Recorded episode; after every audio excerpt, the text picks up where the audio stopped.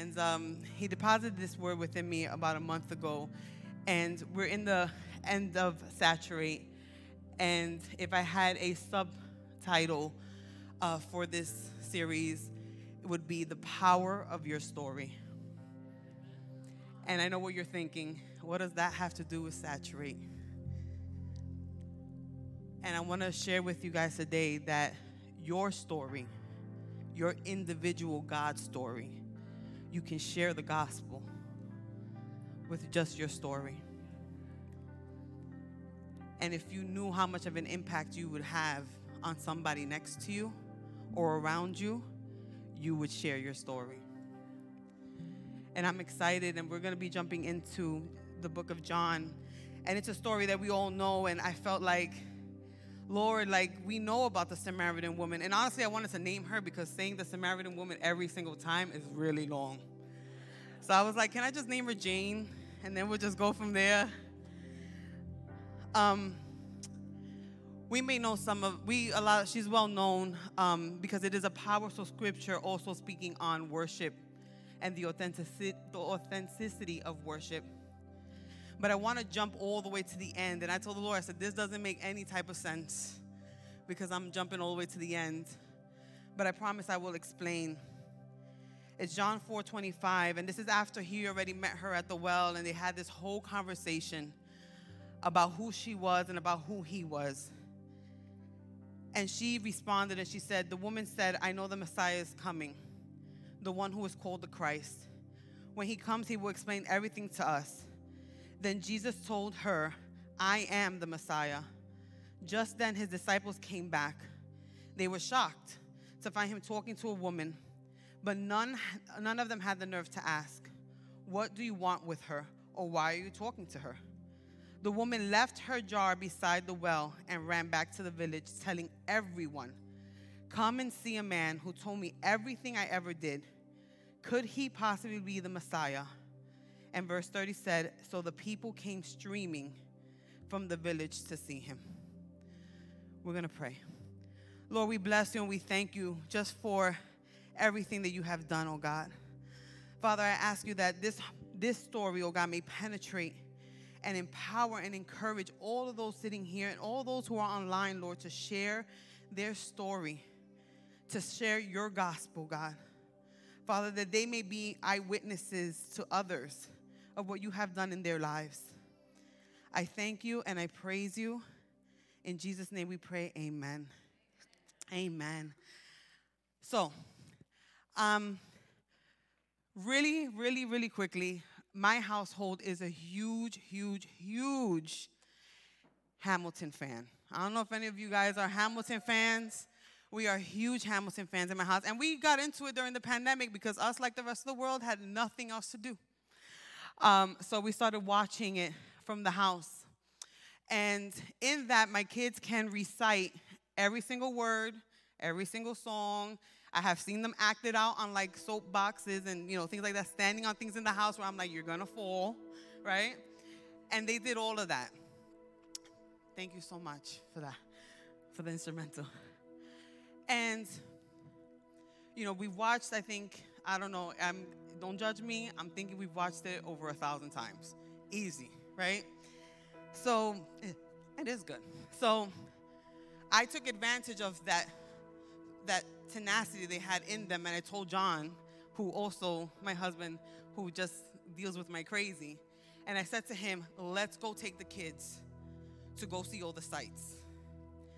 And he's like, what? I'm like, we got to go. We got to take them to Yorktown. We got to take them to where he, where they fought the, the Revolutionary War. We got to take them to Virginia. We got to take them to all those places. I want them to see what exactly happened, and I want them to know that the place is real. Because I want them to understand that these things are not just fiction for them. It's not somebody, a character in a book, but this was an actual person who shaped our country. So we went. We went on a long trip all the way down to Virginia, seven hours, guys, because we drive because I don't really fly. Seven hours with the kids in the car. Don't ask me how that went. They're still alive. That was a few years ago, and they're still walking around. So we went. We took the children, and they loved it. we came back to New York, and every so often I'm like, let's go to Hamilton's house, because there's also a Hamilton house here in the city where he bought his property. They love that. And I told John, I said, it inspires me to know how much history of a person can change the way that we think and the way we see things in life. This was a man who came from nothing to this country, and he fought his way up to become a lawyer. He wrote the Constitution, right? He fought for the Constitution. He fought for our country, and he came and he built our financial system as we know it. And I say that to geek out first. And second, to let you know the impact that he has, because to this day, the stuff that he put in place is still around. Whether you know it or not, whether you understand it or not, the things that he came up with back then, we still use. And it got me to think about the impact and the generations later on of these things. And I wanted to share with you today, and this allowed me to show you how your story can do the same. How your story can impact your generation, it can impact your house, and it can impact the, it can impact people for Jesus. The Samaritan woman, I, I, I was reading her story again, and I'm telling you, I've read it a thousand times. And I thought about her because I said, you know, she's one of the first women to just run and tell the gospel. And honestly, if I'm going to be honest, I wanted to really name it, Run Tell That. And all the older folks know what I'm talking about. It's a comedy, uh, a comedy thing. And I thought about her because I, I picture her at the well, and I picture Jesus who had to go, he was coming from, um, from Galilee, and he had to travel. And I picture Jesus sitting at the well. And this is perfect because I have water here. So I see him sitting at the well at noon. And then I see her coming up the hill. And she's coming up the hill, and I'm almost positive she was startled by him because nobody's ever there at that time, which is the reason why she comes at that time. She comes because of her story. She comes at that time by herself because of the things that she's gone through. And I can see her standing there like, wait a minute, what is this person doing here? And I wonder to myself if she's standing there trying to figure out, who is he? Why is he here? He's never here. I don't know, stranger danger, whatever. And as she's trying to figure him out, I started thinking of Jesus.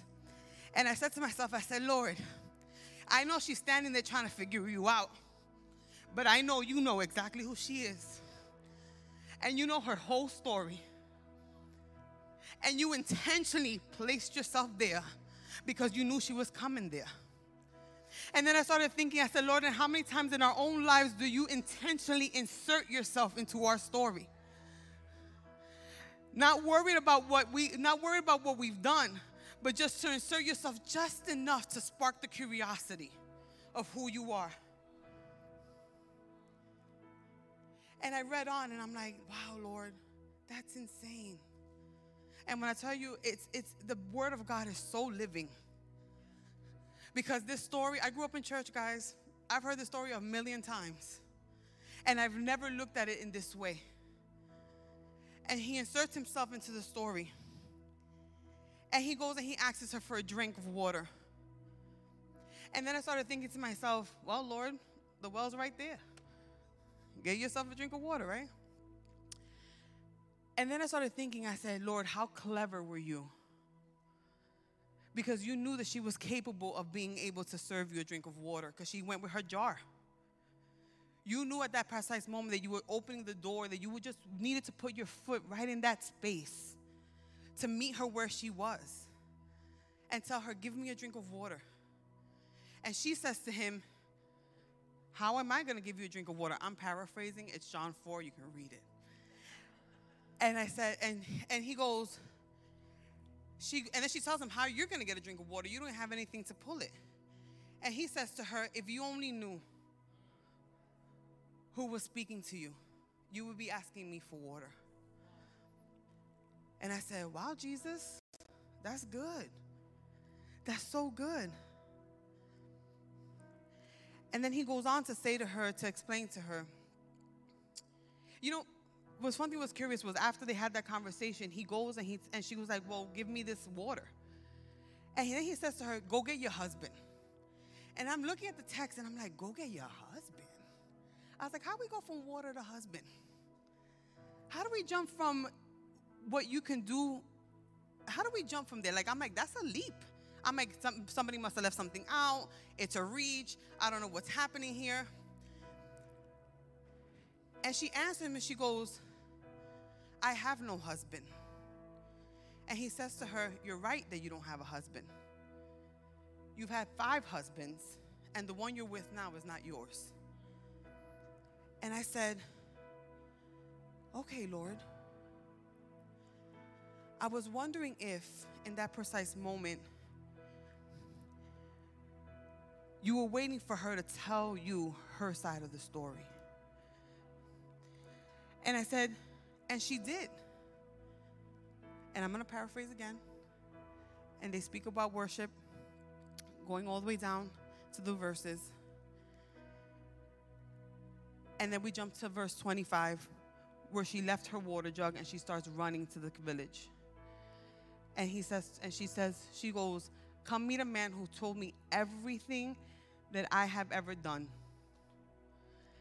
And I'm reading the passage and I'm like, that's that's interesting to me, because you've only told him one thing. And then I felt when the Lord said to me, yeah, but her identity was tied into that one thing. So in her expressing it to the to Jesus, she's like, hey, come and see the man, because I've tied myself to this one thing that I have done. And he didn't shy away from her. He didn't walk away from her. But her story, and let me move back for a second. When she ran down the hill, this is my thinking mind. When she ran down the hill, she's running. The Bible says she ran to tell the village. And I'm thinking to myself, did she doubt? Did she think, hey, what are they going to think of me? Because you have to understand, there's a woman who came to the well by herself because of her situation. She was an outcast place. Nobody wanted to be with her because of her situation. Nobody wanted to deal with her. So in my mind, I'm like, is she running down the hill thinking, what are they going to think of me? What are they going to say of me? What am- I haven't spoken to them in years, right? This is all my artistic mind here. But with all of that stacked against her, she still decided that she was going to run and tell. That she had met a man who she said, hey, I think he's the one. And that's what happens in our lives. Jesus comes in, he steps into the scene of our stories. And then he sa- and then you get a spark within you. Because you hear of the Messiah, you hear of how good Jesus is, you hear from somebody you may know, somebody you may not know. And then you say, hey, you turn around and, and something within you says, hey, he may be the one.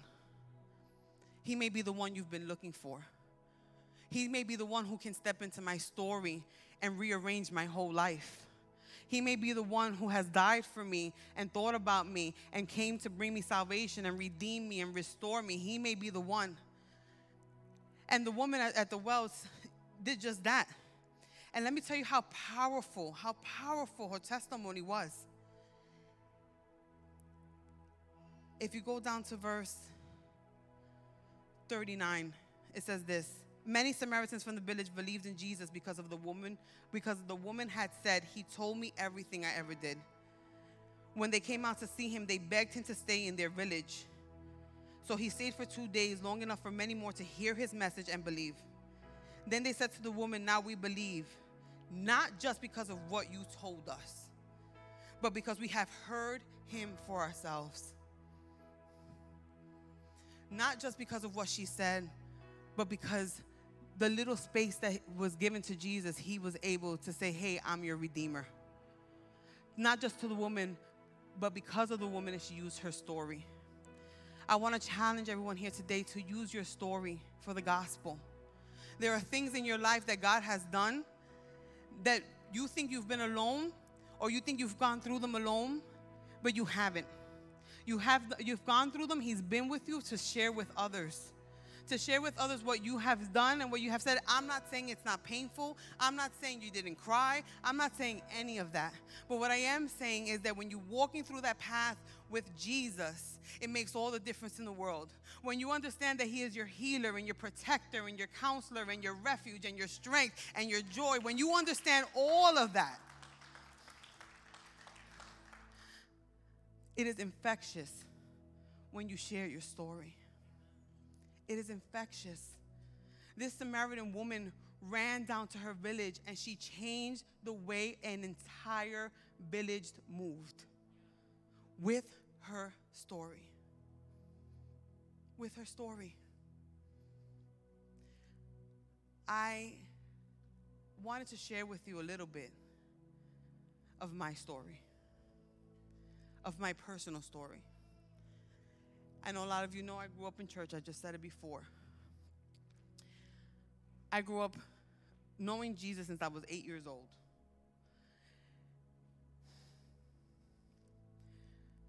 Growing up in a church where things weren't always grace-centered.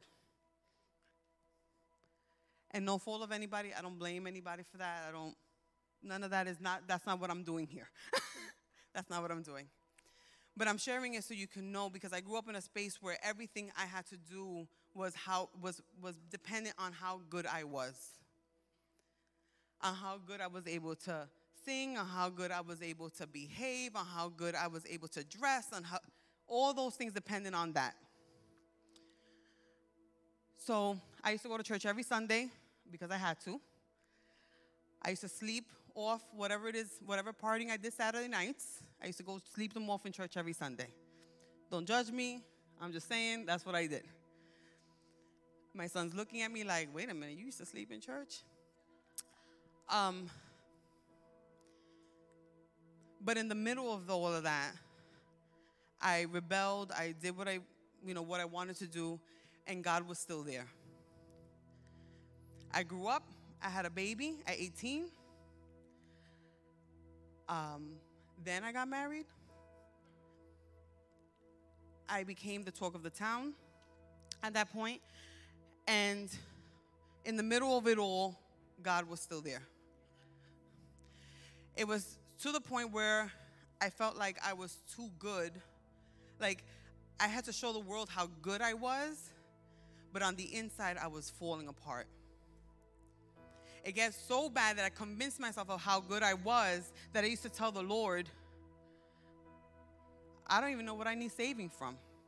I'm good. So save those people, you know, the ones who have issues. I didn't think I needed saving. As I got older, the Lord still pursued. I'm going to tell you a funny story. I was in a club. No, I know, even little old me. I was in a club. That was my thing. I used to go dance. I used to drink. I used to party it up every weekend almost in my twenties. And I'm my drink and my two-step. That's what I was doing. Drink and my two-step. Surrounded by hundreds of people. How much... How much running away can one person do from God? And you think you're out chasing, that you're you're you're running too fast that he can't catch up. In the middle of the club, I don't even know what was playing. I'll spare you the vocals. I'm there dancing with my friends. We're having a good time. Hundreds of people. All of a sudden, I don't know if you've ever felt this moment where you got like you almost got stopped in your tracks. I got stopped in my tracks, and I hear this voice. And the voice tells me, you know you don't belong here. And I looked around. My friends are partying. I'm like, but my spirit knew. Because I grew up in church. And I was like, Lord, I hear you. And I wish I could tell you that was a story where I went to God and I kept moving. And I, you know, and I came back to church. It wasn't. I said, Lord, I hear you. And I'm going to go back to my business. In the middle of all that, he still pursued. But on the inside, I was dying. My own perfectionism, my own necessity to be good was killing me softly. The burden was too much. I went back to church at twenty-eight by someone here who relentlessly was used by Jesus. Pastor Roe. When he tells you, keep inviting, keep inviting, they'll come. That was me. And he saw it all, right? I think through all my twenties. One day he was a co-pastor. He's like, hey, come to church. And I'm like, oh, pastor, you know, I'm still doing A, B, C, and D, E, F, G, H, I, J, you know. And I'm like, but I know, I know. He used to tell me I have the syndrome of I know. I'm like, I know, I know. I'm going to go. I'm going to go. So I get there, and at this point, um, the Lord speaks to me again. And I was so angry because I was like, why do you keep chasing me? Like, yo, let me be. Let me, leave me alone. Me, little me, telling that to a big God who created the universe. And I said, and I finally gave in. Almost like, it was, if you think about a spiritual tantrum, that's what I threw. I like stomped my foot and I was like, fine. I'm going to be here now forever. And you're not getting rid of me. Ha, deal with me now. This is what I told God. All right, you want me? I'm here. Now I'm going to stay here. Now you're not going to get rid of me. As if I was doing somebody a favor. What I realized years later, that that was all he needed. With my spiritual tantrum and all, that was all he needed, was to step into the space. He needed me to say that so he can step into the space. I'm not saying that it hasn't been a struggle. I'm not saying that there weren't things that he had, that we had to work through together. We worked through a lot together. But the beauty of Jesus is that he won't forsake you in those spaces. The beauty of your story is that you can share with others that he will not forsake you in those spaces. He wants you, the entirety of you, and he wants you to share the, that story with those around you. You don't need lofty words. I, I, I held on to, I was, I went to the book of Acts. And I think we have it up there, right, Luke? And we have the book of Acts because I know sometimes we get caught and we don't know enough. We don't know enough Bible. We don't know enough scholarly stuff. We don't know enough things like that. And then I found this, and I said, my man Peter. And he goes, the members of the council were amazed, and they were they were they were spreading the gospel, and they got arrested, and, and they want and the council didn't want anything to do with Peter. They just Peter and John, they were just like, I'm tired of you, you're spreading the gospel, it's too much. But then he said this, he goes, the members of the council were amazed when they saw the boldness of Peter and John, for they could see that they were ordinary men with no special training in the scriptures. So that excuse, check out the window. They also recognized them as men who had been with Jesus. You want your resume to know how you're spreading the gospel with your story?